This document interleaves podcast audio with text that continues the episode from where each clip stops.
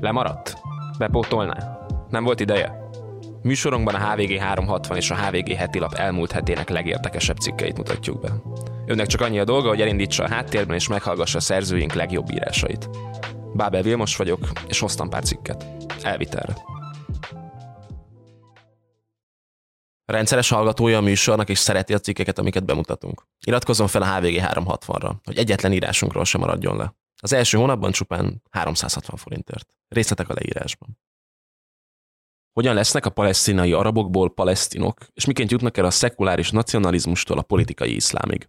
Lentár Balázs a HVG 360-on magyarázta el a közel bonyolult etnikai és vallási kérdéseit. Politikai és kulturális értelemben egy nemzet sokféleképpen születhet meg.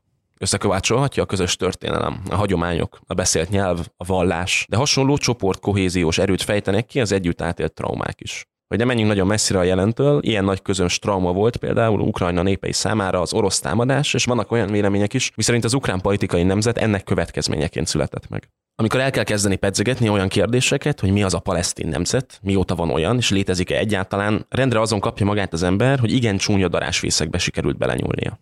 Ugyanakkor talán mégsem haszontalan feltenni ezeket a kérdéseket, különösen a fentiek fényében. Hiszen ha mindezt a palesztinokkal kapcsolatban végig gondoljuk, rá fogunk jönni, hogy a jelen időben állított nincsenek olyanok, hogy palesztinok épp annyira nem állja meg a helyét, mint az ellenoldalnak a bibliai idők óta ott élnek című narratívája palesztin nemzet születése és közösen megélt traumák sorozatának következménye, amelyek az első világháború végével kezdődnek, folytatódnak a 30-as évek palesztinai arab megmozdulásai, a 40-es évek zsidó akciói, majd az 1948-ban vívott első arab-zsidó háborúban és a frissen megalakult Izraelből való menekülésben, illetve az azt követő évtizedes menekült tábori létben.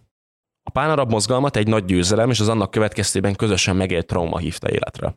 Történt ugyanis, hogy az arab törzsek az első világháború idején az Antant hatalmak szövetségeseiként harcolva igyekeztek kivívni a szabadságukat az oszmán birodalom ellenében. A háborút megnyerték, de a békét elvesztették. Mivel a győztes nagyhatalmak az oszmánoktól elvett területen nem egy nagy arab államot, hanem francia és brit gyarmatokat hoztak létre. Így születtek meg névleges államokként Irak, Szíria, Libanon, a később majd Jordánia néven függetlenedő Transjordániai Emirátus és Palesztina is. A térségben élő araboknak közös élményük kivált a nyugati, európai nagyhatalmak általi megcsalatás, így az ellenük való szabadságküzdelem jelentős közösségszervező erővé vált. A két világháború között a közel-keletre, vagyis hát pontosabban Palesztinába áramló nagyarányú zsidó bevándorlás és aggodalommal töltött el az arabokat, ezért a nyugat ellenesség mellé hamarosan társult a cionalizmus elleni közdelem is. Az arab nacionalizmus a csúcskorszakát kétségtelenül a második világháborút követő években érte el, amikor az egyiptomi hadsereg egy karizmatikus és tehetséges alezredese Gamal Abdel Nasser, miután 1952-ben átvette országában a hatalmat, az élére állt. Nasser antiimperialista, pánarab, szekularista, szociális érzékenységet hirdető és nyugat, illetve Izrael ellenes nézetrendszerek követendő példává vált a közelkeleti, időközben függetlenné vált arab államok vezetői számára különösen az egyiptomi elnök 1956-os a nyugati nagyhatalmak fölött aratott Suezi győzelmét követően. A PR trükkökkel ügyesen zsonglőrködő politikus ugyanis a saját sikereként adta el a brit, francia és izraeli csapatoknak a csatornától való távozását, miközben azok az USA és a Szovjetunió közös felszólításának engedelmeskedve vonultak ki. A nagyfokú regionális népszerűséget kihasználandó Nasser ekkor hozzáfogott egy pánarab állam megteremtéséhez, aminek az első és egyben utolsó lépése a Szíriával közös Egyesült Arab Köztársaság megteremtése volt. A kérész életű uniót ugyanis bár Nasser népszerűsége hozta létre, de a személyisége verte szét. Az erős kezű, centralizált vezetésben hívő politikus ugyanis a szíriai vezető pozíciókat és egyiptomiakkal töltötte fel, betiltatta a szíriai politikai pártokat, és az Egyiptom centrikus gazdaságpolitikájával sikeresen magára haragította a szíriai üzleti köröket is. Ennek a következménye pedig az 1961-es pucs lett, aminek a végén Szíria elszakadt az Egyesült Arab Köztársaságtól, mely állam csak tíz évvel később Nasser halála után vette fel újra az Egyiptom nevet. De miben érintette mindez a palesztin arabokat? Leginkább abban, hogy az Izraelből való elmenekülésüket követően ők és a környező országokban húzták meg magukat. Menekültáborokban éltek, és a pánarab korszellembe vetve reményüket várták sorsuk jobbra fordulását. Amit ők is és Nasser is Izrael tengerbe szorításával, tehát a zsidó állam elpusztításával terveztek elérni. A kiózanodást 1967, azon belül is a híres hatnapos háború hozta el, amikor is Izrael egy gyors megelőző csapással vereséget mért Egyiptom, Szíria és Jordánia hadseregeire, majd elfoglalta a sínai félszigetet, Cisjordániát és megszállta a Golán fensíkot is. A hatnapos háborút követő években a palesztinoknak több kellemetlen konklúziót is le kellett vonniuk. Egyfelől be kellett látniuk, hogy az Izrael elleni harc kevés eredménnyel kecsegtet. ha azt konvencionális módszerekkel akarják megvívni. Ezt a tapasztalatot csak erősítette az egyiptomi és szíriai csapatok veresége az 1973-as Jom Kippur háborúban, amit az öt évvel korábban elvesztett területek visszaszerzéséért indítottak. Persze eddig úgy tűnik, mintha a palesztinok ezt a 20-25 évet az eseményekben való részvétel nélkül csak végig drukkolták volna a menekült táborokból. Ez korán sem volt így. A magukat Fedaiinnak nevező gerillák az 50-es évek elejétől próbálkoztak beszivárogni Izraelbe, és ott katonai, illetve civil célpontokat támadva káoszt kelteni. Ám ezek inkább olyan adhok akciók voltak, és alig lehetett őket elkülöníteni a köztörvényes bűncselekményektől. Az, hogy a palesztinoknak kellene valamiféle hivatalos képviselet, már az Arab Liga 1964-es kajrói ülésén felmerült. Így jött létre még abban az évben a palesztinai felszabadítási szervezet, PFS, amely kezdetben még maga is pán-arab nézeteket vallott. Ez csak a hatnapos háború után kezd megváltozni. 1968-ban módosítják ugyanis a palesztin nemzeti kartát, ami addig egyértelműen pánarab szellemiséget képviselt, és ugyanezt továbbra is megmarad benne, emellett megjelenik a palesztin identitás hangsúlyozása és a zsidóság nemzetalkotó jellegének tagadása is. Érdemes itt megjegyezni, hogy az arabságon belüli önálló palesztin identitás megerősödéséhez többre volt szükség, mint a kedvezőtlen katonai és politikai események láncolata volt még egy nagyon komoly kohéziós erő, ami lényegében a nemzeti vállás oroszlán részét végezte el a Palesztinából elmenekült arabok körében. Ez pedig a menekült tábori lét volt. Az 1960-as évek végére ráadásul palesztin menekültek egy teljes generációja nő fel úgy, hogy a menekült táboritól eltérő valóságot nem ismer. Ezek a másodgenerációs menekültek tökéletesen tudatában vannak annak, hogy ők mások, mint a többi arab. Nekik nincs országuk, nekik nincs hova menniük a táborokból. Alamizsnán kénytelenek élni, és azzal is tisztában vannak, hogy mindezért a nyugat és Izrael állama felelős. A palesztinok szépen fokozatosan arra is ráébredtek, hogy az Izrael körüli arab államokban lévő menekülttáboraik egyre inkább tehertételt jelentenek a befogadóik számára. Nem utolsó sorban azért, mert egyre többen kezdtek lenni. 1970-re például a palesztin menekültek miatt megkétszereződött Jordánia lakossága. És talán épp emiatt ez volt az az ország, ahol felmerült, hogy a királyi dinasztiát elüldözve a PFS átvehetné a hatalmat. Hussein király azonban hamarabb lépett, és csapataival lefegyverezte a PSF harcosait, majd kiutasította a szervezetet az országból. Ez az akció vonult be a történelemkönyvekbe Fekete Szeptember néven. Nem véletlen, hogy az ugyanezen nevet választó palesztin terrorszervezet, amelynek a legismertebb támadása a Müncheni olimpia idején az izraeli sportolók túlszulejtése, majd meggyilkolása volt, kezdetben jordániai állami szereplők elleni merényleteivel hívta fel magára a figyelmet. Ők végeztek például az ország miniszterelnökével is, Vasfi Altallal 1971-ben. A száműzött PFS, ami ekkora már a különféle palesztin politikai és harci szervezetek ernyőszervévé vált, Libanonban talált új otthonra. Az első adandó alkalommal fejest is ugrott az országban kitörő polgárháborúba, amivel hosszú távon magára is haragította a libanoni lakosságot. Egyiptomban sem örültek túlságosan a palesztin menekülteknek, különösen nem azt követően, hogy Anwar Sadat elnök elsőként az arab világ vezetői közül békeszerződést írt alá Izraellel. Ám az egyiptomi palesztin menekültáborok továbbra is a meleg ágyai maradtak az izraeli megszállás alatt maradt gázai övezetbe irányuló fegyvercsempészetnek, így gyakoriak voltak a biztonsági erők razziái a palesztin táborokban. További gondot jelentettek az arab államoknak az 1967 után jelentkező palesztin terrorizmus újabb formái. Ilyenek voltak az 1968-tól megkezdődő repülőgép eltérítések és a nyugati polgári repülőterek elleni támadások, mint amilyen 1970-ben Münchenben is történt. A gépeltérítések célja elvileg az volt, hogy felhívja a világ figyelmét a palesztin ügyre ami sikerült is. Ám a terroristáknak menedéket nyújtó országoknak komoly kellemetlenségeik is számraztak belőlük. Végső soron tehát a palesztin nemzeti identitás nem kizárólag az izraeli elnyomás hozta létre. Volt ebben szerepe a többi arab néptől való elidegenedésnek is, amit a menekült táborokban tapasztalt diszkrimináció váltott ki. Az eddigiekből úgy tűnhet, hogy a palesztin nemzeti mozgalom egy egységes tömként funkcionált, viszont ennél azért valamivel bonyolultabb a helyzet. Ideológiai szinten ugyanis elég jelentős repedéseket lehetett látni a PSF-en belül. Míg a Yasser Arafat vezette Fata egy hagyományos, nemzeti felszabadító harcban volt érdekelt, addig más szervezetek, ilyen volt a Demokrata Front Palesztina felszabadításáért, vagy a Palesztina felszabadításáért népfront, talán nem függetlenül a palesztin ügy szovjet támogatásától, inkább egy forradalmi, marxista-leninista alapon álló küzdelemben volt érdekelt. A belső feszültségekhez megint csak hozzáadódtak a külvilág folyamatai. Bármennyire volt is szekuláris szervezet a PFS, a palesztinok döntő többsége muszlim volt, és amikor az arab nacionalizmus bukását követően egyre népszerűbbekké kezdtek válni az arab világban a radikális iszlamizmus egyik bölcsőjének tekintett muszlim testvériség tanai, ez alól a palesztinok sem jelentettek kivételt. Olyannyira nem, hogy 1973-ra már a gázai övezetben is megjelentek a hívei, közülük a legismertebb pedig egy kerekesszékben közlekedő, igen karizmatikus imám, Ahmed Yassin Sheikh volt. A spirituális tevékenység ellenére Jászin Sheikh hasonlóan a később magát muszlim teoretikusként nagy előszeretettel beállító Osama Bin Ladenhez nem rendelkezett teológiai előképzettséggel. És ahogy az évek múltak, egyre gyanúsabbá vált, hogy a hívek lelki üdvénél neki lényegesen fontosabb a politika. Ebből ugyanakkor a 70-es években az övezetet megszállva tartó izraeliek nem sokat észleltek. Ők azt látták, hogy a fegyveres ellenállás és a terrorizmus útját járó PSF-fel szemben ezek a mélyen vallásos muszlimok csendes, békés emberek, akik mecseteket, iskolákat, kórházakat alapítanak és működtetnek, így amikor az iszlamisták a 80-as években konfrontálódtak a PFS-szel, az izraeli hatóságok gyakran szemet hunytak az akcióik fölött. Olykor még támogatták is azokat. A sokáig a megtestesült jóság képét mutató Jászin sejket például a 80-as évek közepén letartóztatják, miután kiderül, hogy a békés muszlim testvérek a mecseteikben komoly mennyiségben kezdtek neki fegyverek felhalmozásának. Ám a sejket alig egy éven belül el is engedik az izraeliek, miután meg tudja győzni őket arról, hogy a fegyverekre nem a zsidó állam, hanem a PFS ellen van szükségük. Az iszlamisták végül 1987-ben, az első intifáda kirobbanásakor mutatják ki a foguk fehérjét. Ekkor a palesztinai muszlim testvériség vezető tagjai, élükön Jászin Sejkel, megalapítják az iszlám ellenállás mozgalmát, melynek az arab rövidítése a Hamász, és harcot hirdetnek Izrael ellen. Az új szervezet tömegeket volt képes megmozgatni. Egyfelől azáltal, hogy friss erőt jelentettek, míg az Izraellel szembeni harcban és tárgyalásokban is kudarcos, de cserébe egyre látványosabban korrupt PFS népszerűsége addigra már erősen megkapott.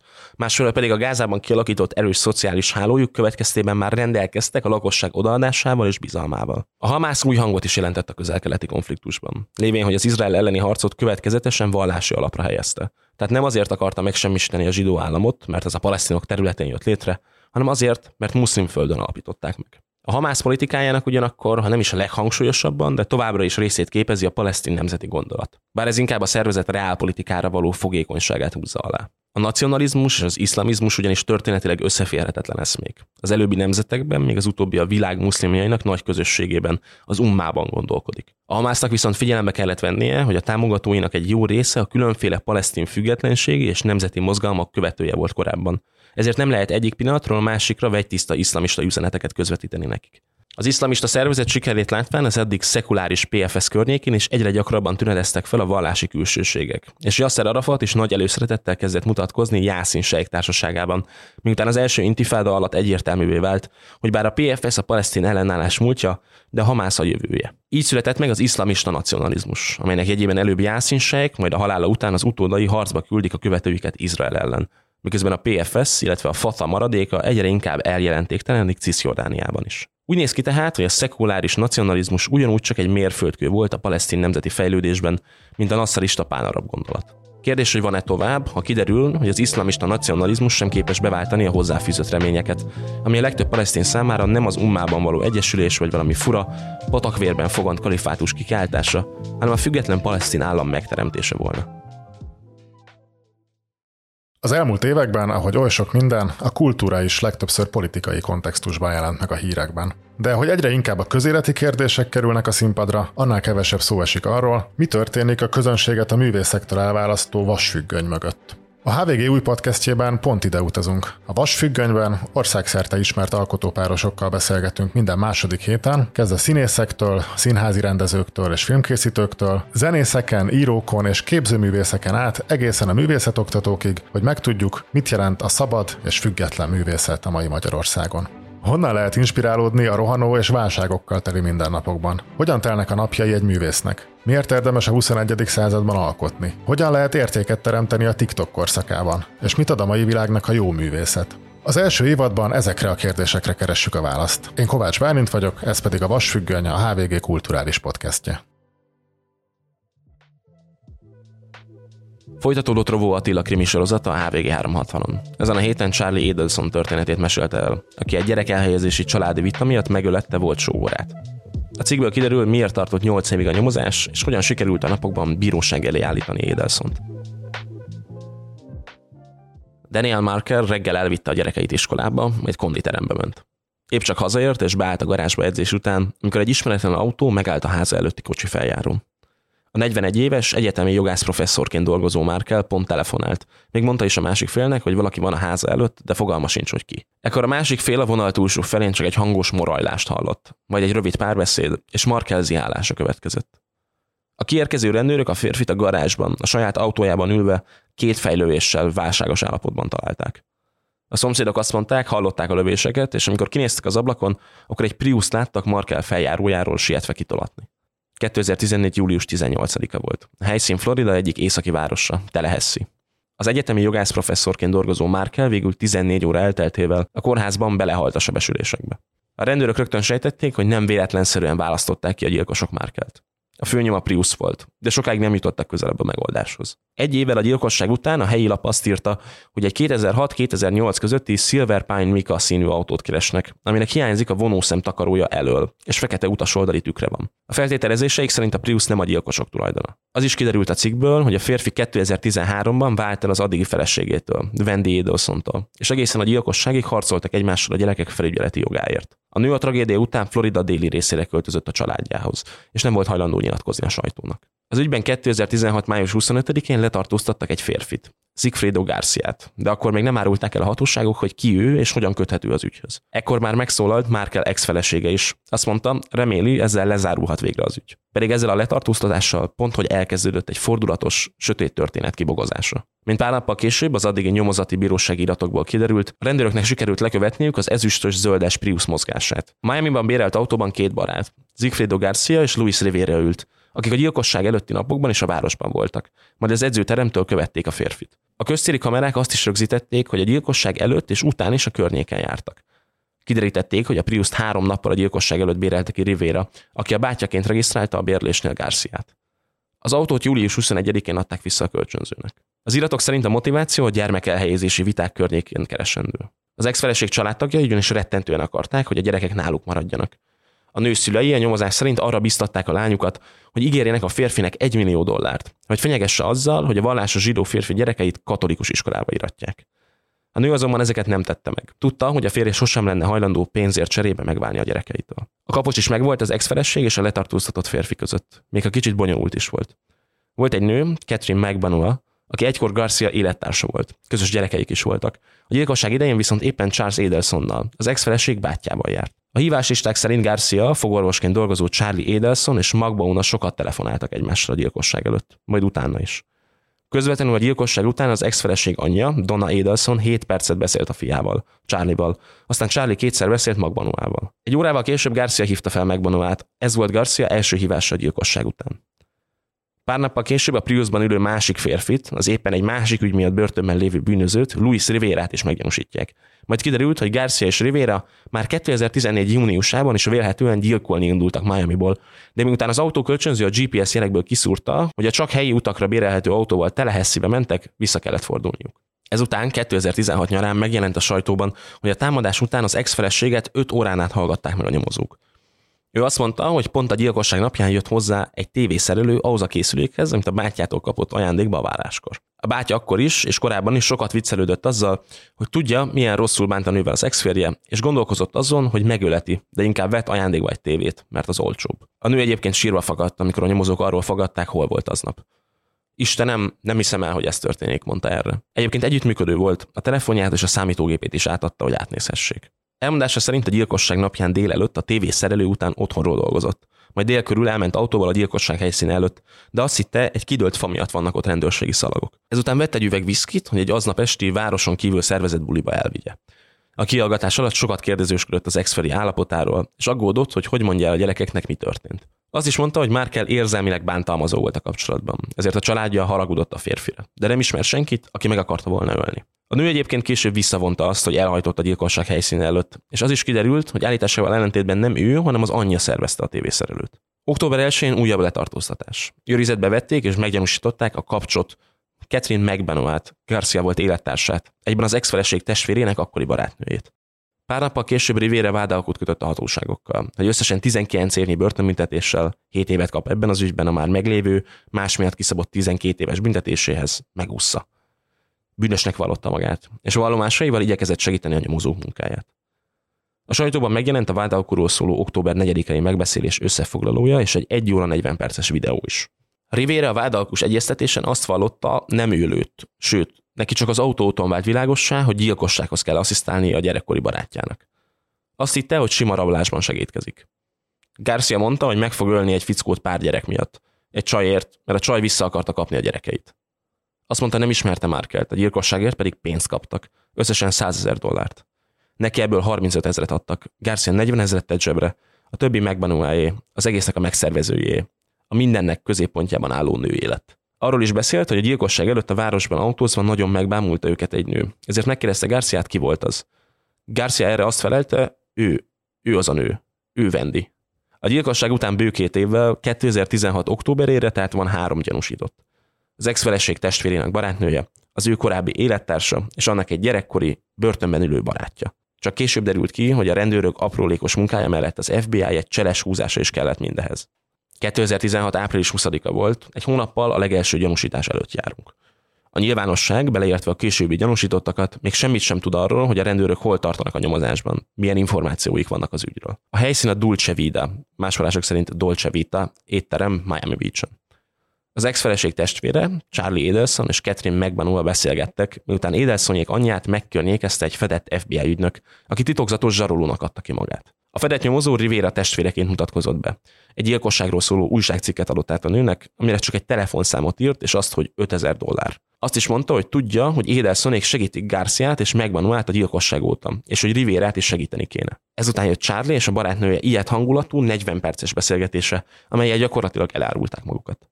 Nem tudták, hogy az FBI az egészet rögzíti. A férfi arról beszélt, hogy vagy fizetniük kéne a zsarolónak, vagy megölni őt. Ha lenne bármilyen bizonyíték, már a reptéren lennénk, mondta. És arról is beszélt, hogy ha valaki rosszat akarna a családjának, akkor ő náci módba vált. Sok részlet azonban a rossz hangminőség miatt nem volt kivehető. Nyolc nappal később Charlie fel is hívta a számot, amit a fedett FBI ügynök vett fel, aki újra előadta, néhol erőszakos hangnemben, hogy a testvérét segíteni kell. Az étteremben készített 2016 áprilisi titkos felvétel felgyorsította a dolgokat, Ezután következtek a letartóztatások, majd 2019. októberétől a tárgyalások, a vád koronatanújaként Luis Rivérával. Noha a nyomozók kezdettől fogva többször is utaltak rá, hogy szerintük az Édelson családnak is lehet valamilyen szerepe a gyilkosságokban, ezt a tárgyalások kezdetéig nem tudták igazolni. Így a perek úgy indultak el, hogy azokban sem az ex-feleség, sem a báty vagy a szülők nem voltak vádlottak. Wendy Edelson a 2019-es perben azt mondta, semmilyen módon nem volt részese a gyilkosságnak, és nem tudott semmiről. Azt mondta, nem tudja, kik a gyilkosok, de szerint a bátyjának sincs köze mindehez. A nő egyébként az ottani jogrendszer szerint egy speciális mentesség keretében tett vallomást. Ez szerint a bírósági meghallgatáson nem használható fel ellene, de ez nem jelenti azt, hogy soha nem vádolhatják meg, ha olyan információk birtokába jutnak a hatóságok.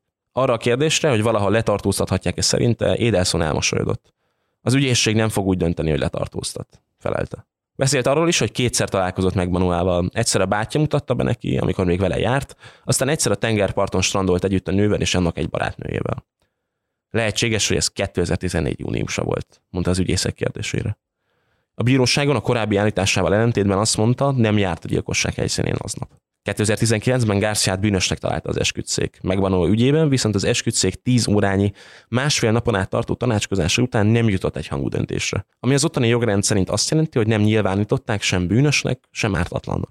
Ekkor Charlie Edelson ügyvédje a sajtónak kiadott egy nyilatkozatot, miszerint remélik, a Markel családot megnyugtatja, hogy Garciát elítélték. Ugyanakkor felhívta a figyelmet arra, hogy az ügyészség nem tudta bizonyítani az elméletét két itt, tehát megbanuát illetően. Ezért nem vádolták meg Charlie és a családját. Az ügy nem erről szól. Nem vádolunk meg embereket amatőr spekulációkra alapozva. A profi ügyészek tisztában vannak azzal, hogy a tárgyalás előtt nem tudtak semmit Charlie-ra bizonyítani. Az esküdszék döntése után a kilátásaik gyengültek, nem pedig erősödtek. Wendy Edelson ügyvédje pedig azt közölte, hogy nincs kétség a felől, hogy Wendynek semmi köze a tragikus történésekhez. Ő teljesen megbízik a jogrendszerben, amely igazságot fog szolgáltatni. Megbanul a újabb tárgyalása a Covid miatt többször is csúszott. Előbb 2020 áprilisára tűzték ki, majd 2021 októberére, végül 2022 februárjára. Ez utóbbi végül azért nem kezdődött el, mert az FBI kért még egy kis időt, hogy a Miami étteremben rögzített lehallgatás hangminőségét egy XCI és hangszakértő segítségével feljavítsák. Amikor a nyomozók befejezték a munkát a hangszalaggal, akkor 2022 áprilisában letartóztatták és gyilkossággal vádolták meg Charlie Edelsont. A kirakós újabb darabját tettük a helyére, ami az éttermi felvétel volt, mondta Georgia Kappelman a helyettes állami főügyész. A felvételen olyan állítások is vannak Charles Edelsontól, amelyeket most először lehetett tisztán érteni, tette hozzá. Megvan olyan újabb tárgyalása már ilyen körülmények között kezdődött el. Őt 2022. májusában az esküdszék 8 órányi tanácskozás után bűnösnek találta. A bíró pedig életfogytiglanra ítélte. Charlie Edelson tárgyalása ezekben a napokban kezdődött, de előtte, még szeptemberben meglepedésre kiderült, hogy az ügyészség megbanulált a vád tanújaként idézte be, hogy a fogorvos ex-barátja ellen tanúskodjon. Szintén a vád tanulja az egész Edelson család. Az apa, az anya, Wendy, a meggyilkolt férfi ex-felesége és a harmadik testvér, Rob. A mostani tárgyalássorozaton a védelem azzal állt elő, hogy a gyilkosság valódi kitervelője nem a fogorvos, hanem megbanua, akinek szöget ütött a fejébe a család 1 millió dolláros ajánlata a gyerekek apja felé. Úgyhogy saját maga elintézte a gyilkosságot, majd pénzt akart kizsarolni Charlie-tól. Különben valamelyik családtagja lesz a következő. Az ex-feleség Wendy Edelson ismételten arról beszélt, hogy neki és a szüleinek semmi köze a gyilkosságokhoz. Csak most hallott róla először, hogy a testvére végig tudta, ki a gyilkos. Megvanul azt vallotta, hogy korábban hazudott. Állítása szerint most csak is az igazat mondja, és ez szerint Charlie Edelson szervezte meg és fizette ki a bérgyilkosságot. Charlie Edelson szerdán bejelentette, hogy vádlotti vallomást fog tenni. El fogja mondani a történetet a saját szemszögéből. Hogy mit mond, és ezzel megúszja, hogy elítéljék, arról beszámolunk majd. Ezeket a cikkeket hoztam ezen a héten elvitelre. A HVG heti labban és a HVG 360-on viszont azzal is foglalkoztunk, mit szabad és mit nem az izraeli-palesztin háborúban, miért nem fájna, ha most szakítanánk az orosz gázzal, a kerületmustra pedig Budapest temetőiben járt. Ha kíváncsi ezekre és más prémium tartalmainkra, iratkozzon fel a HVG 360-ra. Az első hónapban csupán 360 forintért. Én Bábel Vilmos vagyok, jövő héten újra találkozunk. Viszont hallásra!